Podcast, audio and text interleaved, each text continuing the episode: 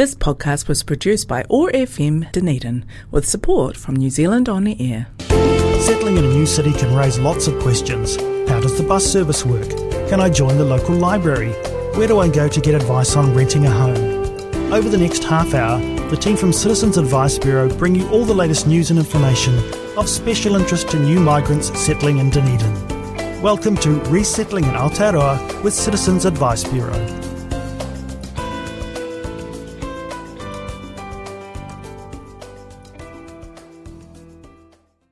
Kia ora koutou, nau mai, haere mai. Welcome back to um, Resettling in Aotearoa with Citizens Advice Bureau in Dunedin. Ko Anna Tokuingoa. So I'm Anna, I'm the manager here. And today our guest is Rula Talahma. Um, and Rula, you have a new role, so you might want to introduce that yourself. Kia ora koto, uh, Rula Talahma. I'm a lead advisor network um, at the Ministry of Education um, but prior to that, I used to work as a senior advisor for refugee and migrant uh, education. So I'm part of the local team here in Dunedin, uh, covering uh, Otago Southland. Um, yeah, so that's basically it. And thank you for having me again.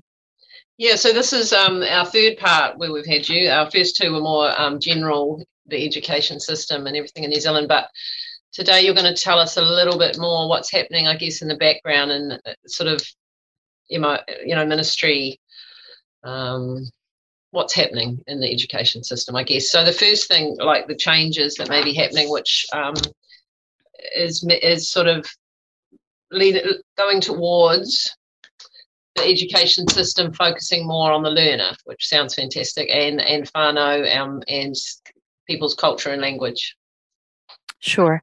Actually, we are at a very privileged uh, time because we are witnessing uh, steady and well planned changes in the education system in Aotearoa, New Zealand. Um, but these changes came about because parents from ethnic minorities told us how they see the future of the education system. So it came from the whānau, from the parents, from the teachers, from the students as well. So these voices emerged from the education conversation Korero Matauranga in 2018. Uh, the Ministry of Education reached out to all New Zealanders as part of a conversation on the future of education in New Zealand. Um, most of that discussion was taking place around the significant changes being proposed to almost uh, our entire New Zealand education system. Uh, as part of something called the Education Work program. Um, so the ministry received an amazing array of diverse views, which have helped us uh, understand the needs of different groups. Uh, we've begun collating uh, what over um, 43,000 uh, submissions, which told us um, that uh, which, which actually formed a series of reports. And based on what we have heard, uh, we already changed uh, the way or started to change the way we work together to shape the future of education in New Zealand. So I'll, I'll go now into the results um, and share some of that. Yeah, so, nice. Uh, yeah, part, part of those uh, diverse discussions included conversations with the ethnic communities uh, with some main points. Um, this is what the parents said to us. Uh, parents and families wanted more involvement in education and to grow their understanding of the New Zealand education system. The parents also told us that identity, language, and culture should be better valued in schools, you know, affirmed and recognized. Uh, there are many passionate teachers who are great, and this should be recognized as well. Uh, the parents also told us that uh, teaching practices should be more consistent uh, uh and supporting st- uh, students to feel safe and valued as individuals. Um, also, they told us that access to different pathways and transitions should be uh, should be through the education system and could be improved to help children thrive.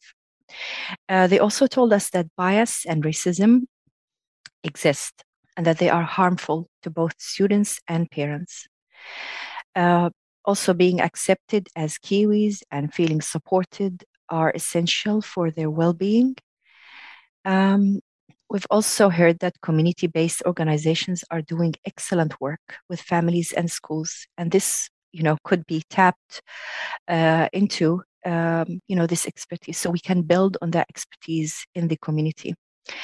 Um, we've also heard that meaningful employment, less conflict, and better support for physical and mental health should be priorities. Um, so the ethnic communities um, they led the change, but they were also uh, they were also part of uh, other groups, including Maori, Pacific communities, people with disabilities, and young people. Now, moving forward, following the conversations in 2018, the ministry in 2020 released the National Education and Learning Priorities, what is called the NELP, and also released the Tertiary Education Strategies, TES. Uh, both these documents set out the priorities that will ensure the success and well being of all our learners. So, the NELP sets the government's education priorities for early learning and schooling, while the TES sets out the government's education priorities for tertiary education and training.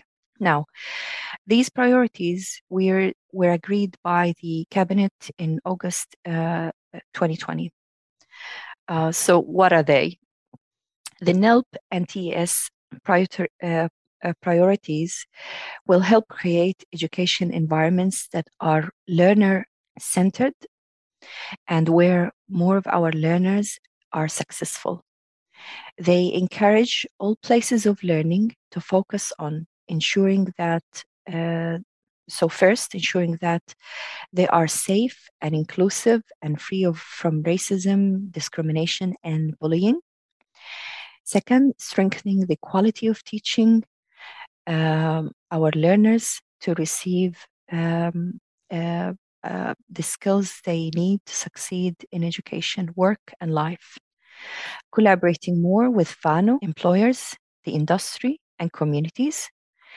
Uh, taking account uh, of learners' needs, identities, languages, and cultures in their practice, and finally incorporating Te Reo Maori and Tikanga Maori into everyday activities. So these are very powerful uh, documents that actually set our strategies and vision for the future. And mm. from those documents, all the policies and practices that we have, and we encourage and we uh, advise uh, learning spaces to have are built upon these uh, founding documents. And they're available publicly now, those documents? They are available publicly. So if you uh, search for the NELP, the uh, National Education and Learning Priorities, you'll find them availably, uh, available publicly and also the Tertiary Education Strategy. Nice. Sounds it sounds pretty good. Um, it is very all very important stuff going forward, and um, I think it's a long time coming. So it sounds fantastic. Um, so I suppose leading on from that, from that, do you, you mentioned about um, you know safe and inclusive and free from racism, discrimination, and bullying. So tell us about um, you know what the ministry is, how it's striving, or what it's doing to ensure that that, that all schools are free of racism and discrimination right? It's a it's a huge um, topic, and as I mentioned earlier, what we heard from parents is that they recognize and acknowledge that there is discrimination and racism in schools. But I'd like to start by giving a, simple definition of discrimination, and that is when you treat another person unfairly based on something uh, about them that is different to you or to your group, or at least something you believe to be different. Uh, it can happen both in people's public and private lives. Uh, people can be discriminated against for their race, gender, disability, gender identity, sexuality, religion, employment status, uh, or age. So these are mic- markers of identity that could be, um, you know, discriminated against. Now, we strive to ensure that our schools are free of discrimination and racism because acts of discrimination often have negative impacts, making the person uh, feeling affected, uh, feeling unsafe. Uh, when people are unable to express themselves on top of that, it can be damaging to their mental health and limiting their experience of success and enjoyment of their daily life. So you can imagine how that affects students in schools. Uh, schools have anti bullying policies and practices that are reinforced by continuous professional development for staff and education for students as well. So schools offer um, pastoral care, counseling to give students a safe space to express themselves and make the school aware of any issues happening in their school life. Um, and sometimes also in their uh, home life. Uh, parents uh, are also encouraged to talk to their children, especially in secondary school, and have um, and work with school to eliminate any bullying. We also have uh, resources available on our ministry's website, which is uh, parents.education.govt.nz. So this is one of the ministry's websites dedicated for parents outside of the main website. So go back to school if you notice that your child is unhappy at school or not adjusting well. Um, if issues are not resolved, there are processes to put a complaint. Now, schools also have different programs and initiatives, including a powerful program called Positive Behavior for Learning mm. or PB4L. Um, they also have their own programs for strengthening the cultural identity of children. So they are confident and are able to relate to others. Uh, the ministry also ha- funds uh, something called Talanoa Ako, which is a Pacific parent education program. It aims to equip and empower parents, families, and communities with the skills, knowledge, and confidence they need to champion their children's education. Now, starting in 2020, uh, the Ministry of Education also started the community hubs. These are similar initiatives, but for ethnic minorities, including new migrants and former refugees. So that's what I can say about um, this topic. So just tell me, um, so the you know you say the schools um, you know expect to do professional development and are they accountable to the ministry for that? Do they have to report back to the ministry of the professional development they're doing in those areas? Um, you know, in some sort of way, or well. Uh, the professional learning development is available for um, schools, and um, as we work in the sector enablement and uh, support, we support the schools to use those uh, opportunities. Mm. Um, it it will show in their um, charters, in their um, you know strategic planning, mm-hmm. uh, and it's a reflective of uh, uh, you know a reflection of their community, the parents who constitute you know that community. Um, having mentioned that, at the moment, the new priorities for our professional learning development. Uh, one of, of those priorities is actually cultural capability. And under the cultural capability, um, ESOL bilingual uh, students' needs are included.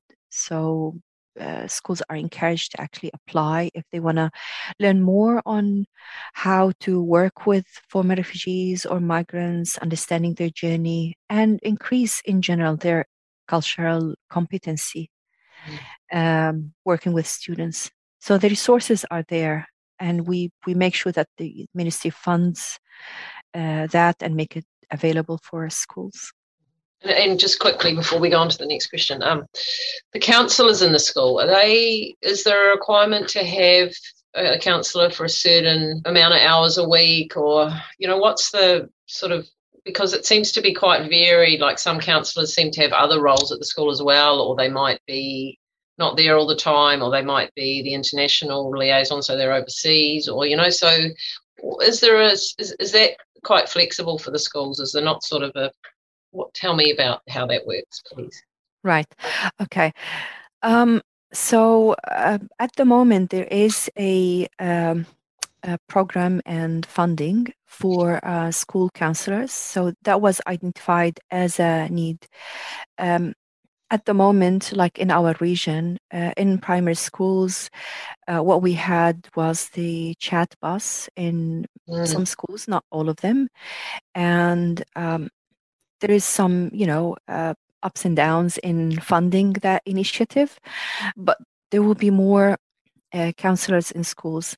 I can uh, send you a link to further information about that to be added to the podcast. Um, but that's yes. what I can comment okay. on at the moment. Yep. Thank you. Yep. yep. So um, now there's these exciting pilot community hubs happening, not one here in Dunedin yet, but in Christchurch and further north. Do, do you want to tell us a little bit about those? Correct. Yeah.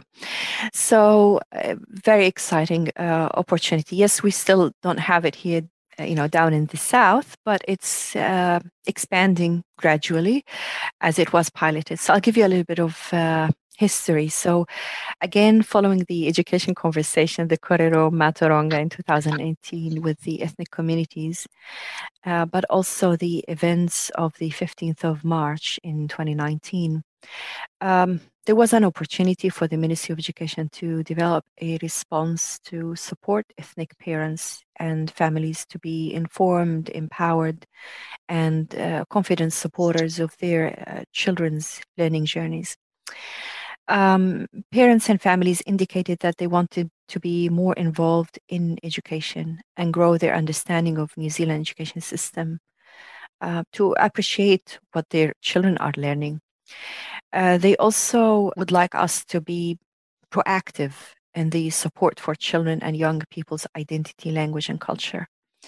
Um, in addition, parents and families wanted to build skills and knowledge to enhance well being and engagement in education, especially in uh, trying and challenging times. So, as you know, uh, the Ministry of Education uh, delivers uh, some uh, education sessions as part of an orientation for former refugees once they move from Mangere to the resettlement regions, uh, which is delivered under the, you know, either Red Cross or uh, Presbyterian Support, whoever the organization that is actually contracted by MB to uh, uh, deliver the Pathways to Resettlement program for former refugees. But we don't have anything similar for migrant um, families. Yes, there are information on uh, Education New Zealand for uh, migrant families before they come to the country, but nothing ongoing in the community. So, hence, you know, giving all that history of uh, the education conversations and what we've heard and learned after March 15, we had those initiatives that started as a pilot in 2020. Um, the initiatives aim to provide parents and families with access and understanding of the New Zealand education system, to champion learning and education aspirations, and to facilitate and build capability, knowledge, and confidence of parents and families, to partner with schools in supporting good learning outcomes, and also to give the opportunity for culturally appropriate, uh, purposeful, and inclusive uh, response to meet local needs of ethnic parents, families, and their children, um, such as support uh, of good learning outcomes through bilingualism. As I said, that started in 2020 as a pilot in Christchurch, but then the following year it was uh, expanded and extended to have uh, community hubs in Christchurch, Wellington, uh, Hamilton, and Auckland. So hopefully in the future we can see them um, in more uh, centers uh, like Dunedin or Invercargill or any other major um, cities and towns in the South Island as well. Yeah. So yeah. that's the plan to expand expand them as if, as everything is con- everything is contingent on yeah. availability of resources, of course. Yeah, of yeah. course. Yeah, oh, that sounds yeah. um, great. It sounds fantastic.